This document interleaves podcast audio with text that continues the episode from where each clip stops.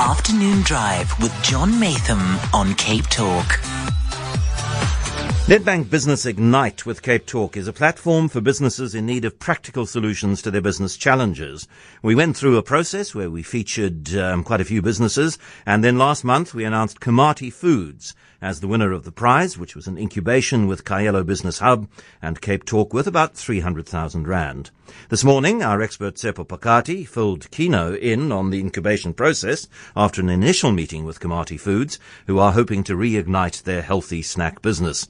Tshepo's standing by now to give us more insights. Tshepo, good afternoon. What is the strategic plan that you have come up with? Top of the afternoon, John. How are you? I'm good. Uh, eager Fantastic. to hear more. Fantastic. So, Komati Foods, we had, we had our first strategy session looking at the business and how it's essentially been growing and what their strategy was and what their plan was. And then what we wanted to do was then adapt their plan to take into cognizance all the economic developments and all of the other things that are possible through incubation.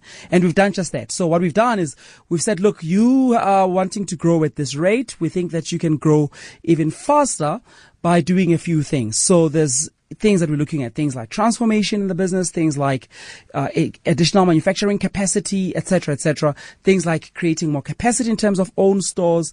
So we've got a, a sort of a, a, rough skeletal plan that we've created to try and transition the business from where it is to the next level.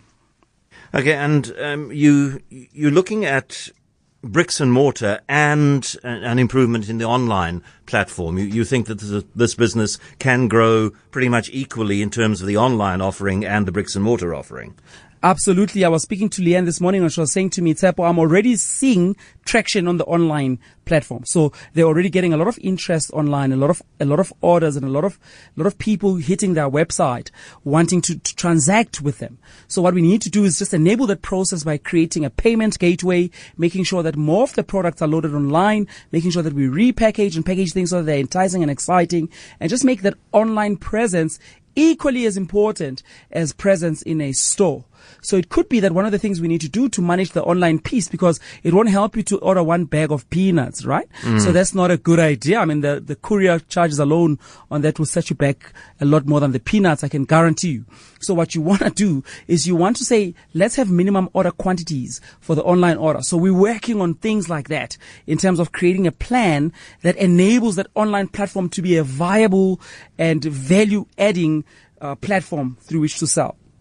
I mean, that's kind of that that's short and medium term. Longer term, look, you, because it's you can't just look at the business in the next six months, in the next two years. You've got to have some plans as well for for after that. You've got to have a, a, a fairly long view, surely.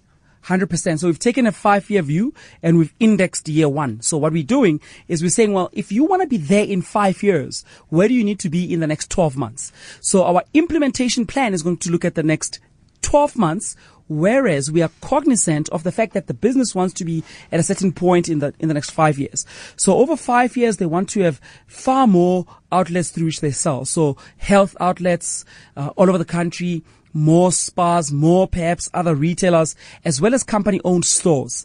So they want to achieve all of that growth in the next five years. But in the next 12 months, what are the pragmatic things that we can do given the resource constraints that there are as we speak, what are the things that we can actually do with what we have? And what are the things that we think we can actually get with relative ease over the next 12 months and bed down? So what is important in creating a strategy is to take all of the factors into account and not just be dreamy about things, but look at pragmatically what it is that you can do so that you can achieve your objectives in the short term as well. The one thing that you haven't mentioned and, and also doesn't appear in the briefing notes, which I got, you're not suggesting, um, or maybe you are, but it just hasn't come up yet. You're not suggesting a relook at the product range, um, maybe taking some out, maybe adding some in. Uh, so that, does that mean that you think the product range they've got, if all of these things are added to it, is the product range that is optimal for them? Yeah, so I think at this point, I mean, they con- they they are continuously working on their products. So getting the right mix, getting different things, looking at what the market is doing, looking at where interest is, so that they can create products to respond to what the demand is asking for in the market.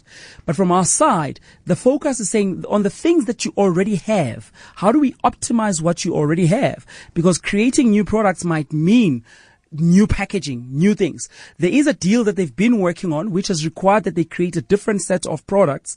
And that deal comes with incredible costs as well as, I mean, if you think about it, in, it, as soon as you change your products, some of the things you might have to do is just go and get relicensing in terms of kosher and halal, etc., etc. So every single thing adds layers of costs. Yeah. So what we want to do is just be as efficient as possible with what there already is and try to take that to market because there's existing and proven demand for the things that they already have.